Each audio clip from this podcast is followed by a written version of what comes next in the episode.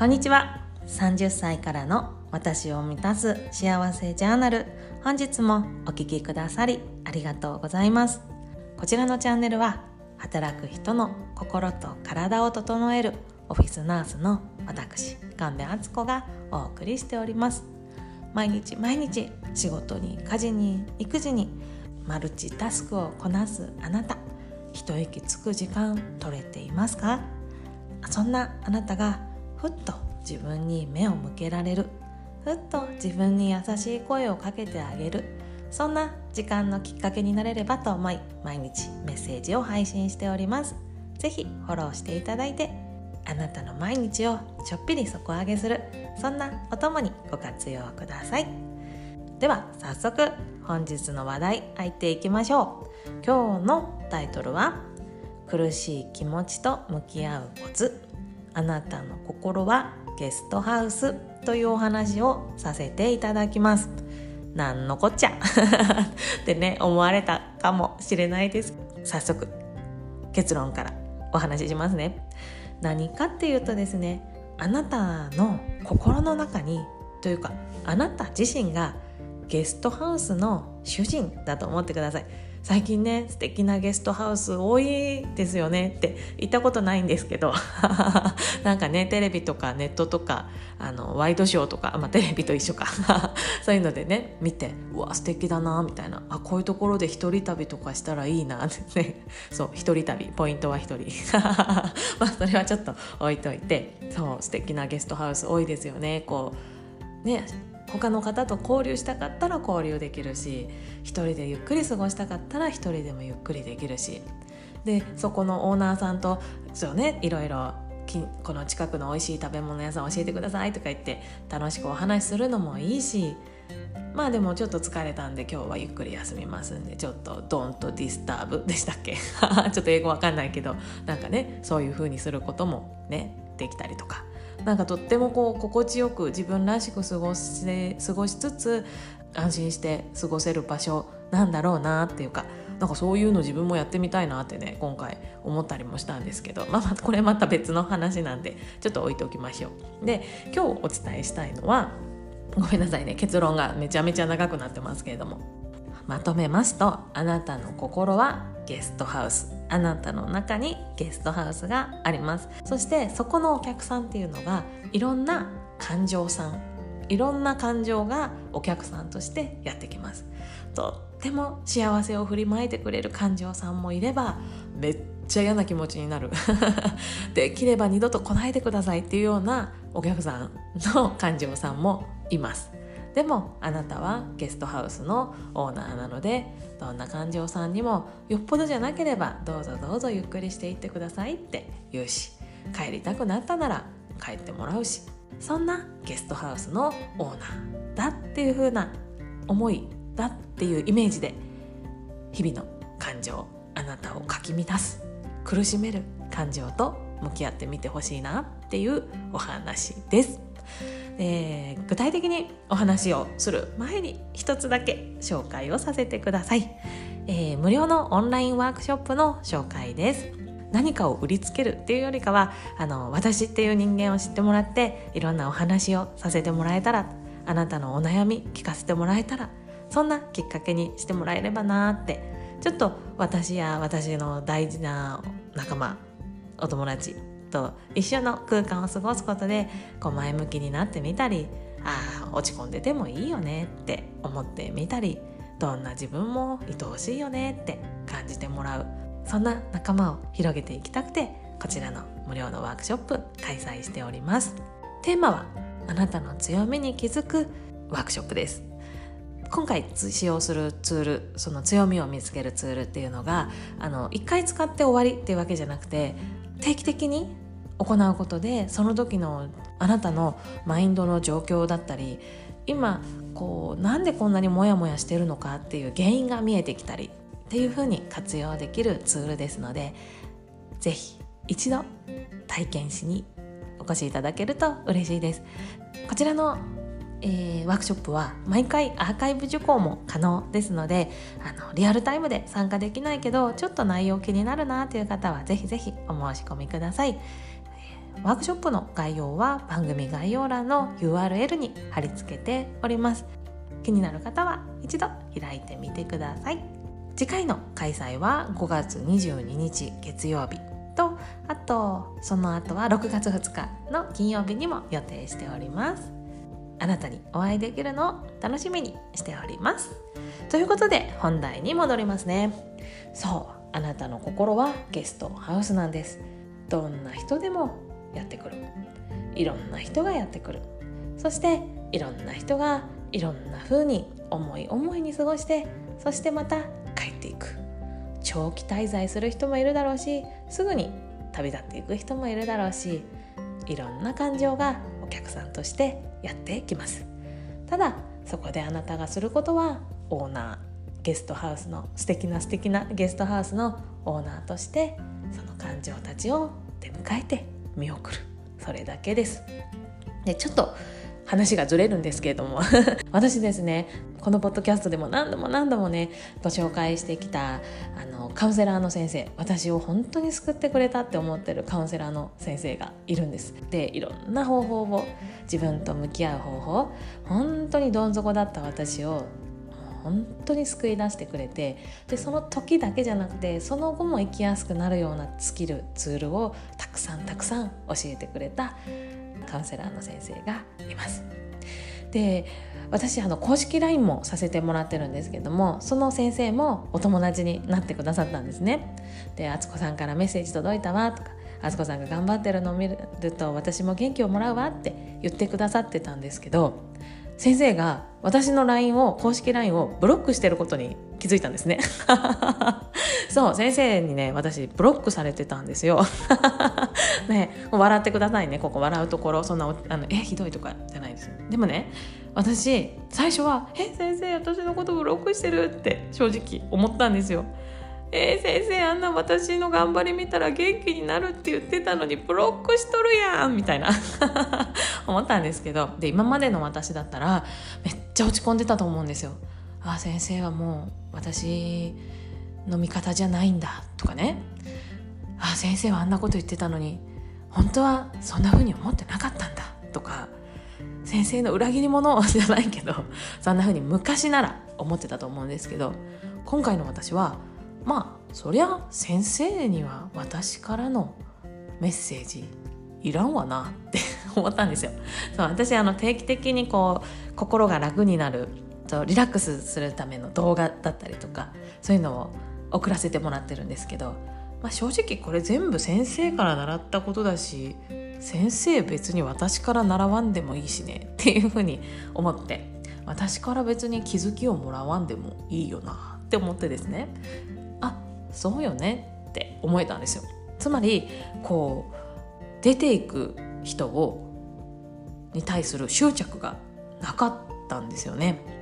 あこれって私すごい成長だなって思ってあすごい私めっちゃ嬉しい。なんか人間レベル上がったって 思ったんですけどあなんでこうなれたのかなって。あこの以前の私と今の私を変えたものって何なのかなって思った時に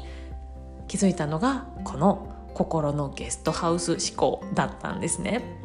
以前はですねこう、まあ、ゲストハウスっていう認識もなかったんですけどその認識を昔の私に当てはめるとすれば、まあ、いろんな感情がわーってくると。ガチャガチャガチャってもうものすごいもう混雑。もうちょっとなんかもうみんな廊下で寝てくださいぐらいの 混雑が整理しきれてないあの感情にいつもいつも巻き込まれて「ああもう忙しい忙しい」みたいな「もううちのかもうなんかお客さんいろいろ言ってるわ」みたいな。なんかもう誰が何言ってるか分かんないみたいな感じで毎日を過ごしてたんですけどあのいい感情とか自分を認める感情よりも自分を否定する感情とか苦しめる感情さん まあクレーマー的な感じと思ってイメージしてもらえると思う。そういう感情さんにばっかり意識がいっててあの人やだわとかあのお客さん感じ悪いわとかね。なんかああもうあの感情来た。うわ嫌だ嫌だ嫌だみたいなそんな感じで生きてたんですけどあのまあマインドフルネスをね学ばせてもらったりとかあとはまカウンセラーの先生からカウンセリングをいただいたりとかでこうどんな感情にも価値はあるしその感情にいいも悪いもないっていうふうに気づけたんですね。でやってくる感情一つ一つみんな私に必要な感情でいいいいお客さん悪いお客さんっていうのはないんだっていうふうに気づけたんですね。まあ、めちゃめちゃ怖い顔してやってくるかんあのお客さんもいるんですよお客さん感情さんですね。めちゃめちゃ怖いめちゃめちゃなんか雰囲気悪いくもう会うと苦しくなるっていうようなお客さん感情さんもやってくるんですけど今までだったらそれにもう一喜一憂一喜一憂じゃないなもうビビりビビり倒していた。ビビり散らかしていた。私だったんですけど今では「あいらっしゃいませ。よくいらっしゃいましたね」って「あどうぞどうぞ。長お好きなだけいてください」って。言えるようになってきたんですよ。まあ、もちろん最初はねビビりますけどね。うわ来たって思いますよ。うわまたあの感情来たわって思うんですけど。あでも何か意味があってやってこられたんだろうから。まあゲストハウスでゆっくりしていってもらおうと。で長くいてくれるならそれでいいしさっさといなくなるならいなくなるでその時お見送りしようって思えるようになったんですね。で、まあ、もちろん嬉しい感情さんとはねもうすごく向きもうやもうやったもう今日も来てくれてありがとうございますみたいなもうまたすぐ来てくださいねっていう気持ちでね嬉しい感情さんもにはねやっぱやっちゃうんですけどやってるんですけどその嫌な感情さんとも時々はですねあのどうですか？ここの居心地？みたいな 感じで。なんかこんなことは言ってないですけどなんかちょっと辛いいいですよね？みたいな感じで話ができるようになってきた。ただねあのやっぱり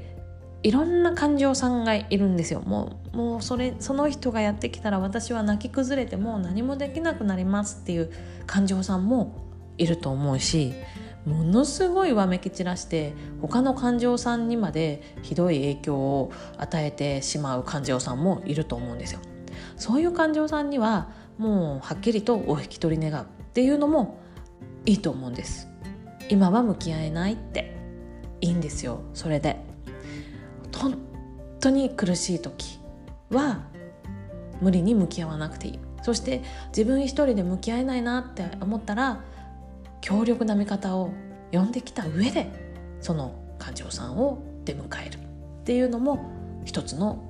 大事なスキルだと思います。私の場合はそれがカウンセリングの先生だったりマインドフルネスを教えてくれた先生だったり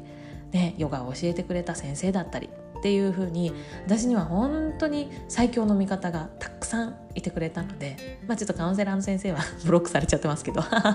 それは置いといて。ね、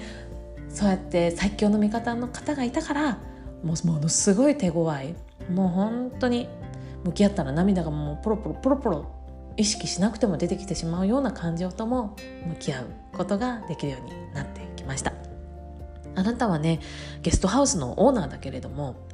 わがままでいいんですよ。わがままのオーナーでいましょう。ね。ゲストハウスにもほら女性専用とか男性専用とか相部屋限定とかねあるあるらしいじゃないですか。行ったことないんで イメージで語ってますけど。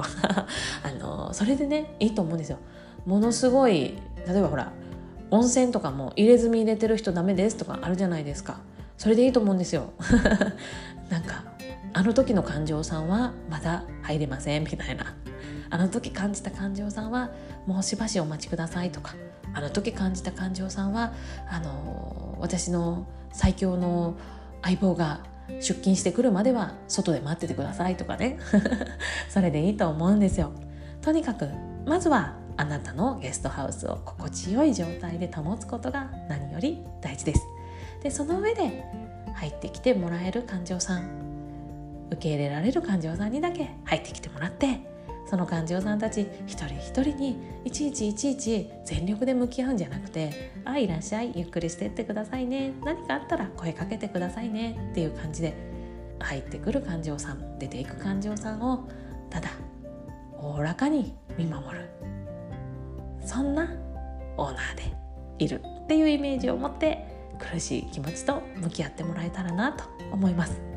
私の思いが少しでもあなたに伝わっていれば嬉しいなと思います。でこの放送を聞いて「うんよく分かりません」とか「これってこういうことですか?」っていうことがあればですね公式 LINE もしくは、えー、インスタグラムの DM でお送りください。あなたからのお声が聞けるのをとっても楽しみにしております。ということで今日は苦しい気持ちと向き合うコツ。あなたの心はゲストハウスというお話をさせていただきました。あなたは素敵な素敵なゲストハウスのオーナーです。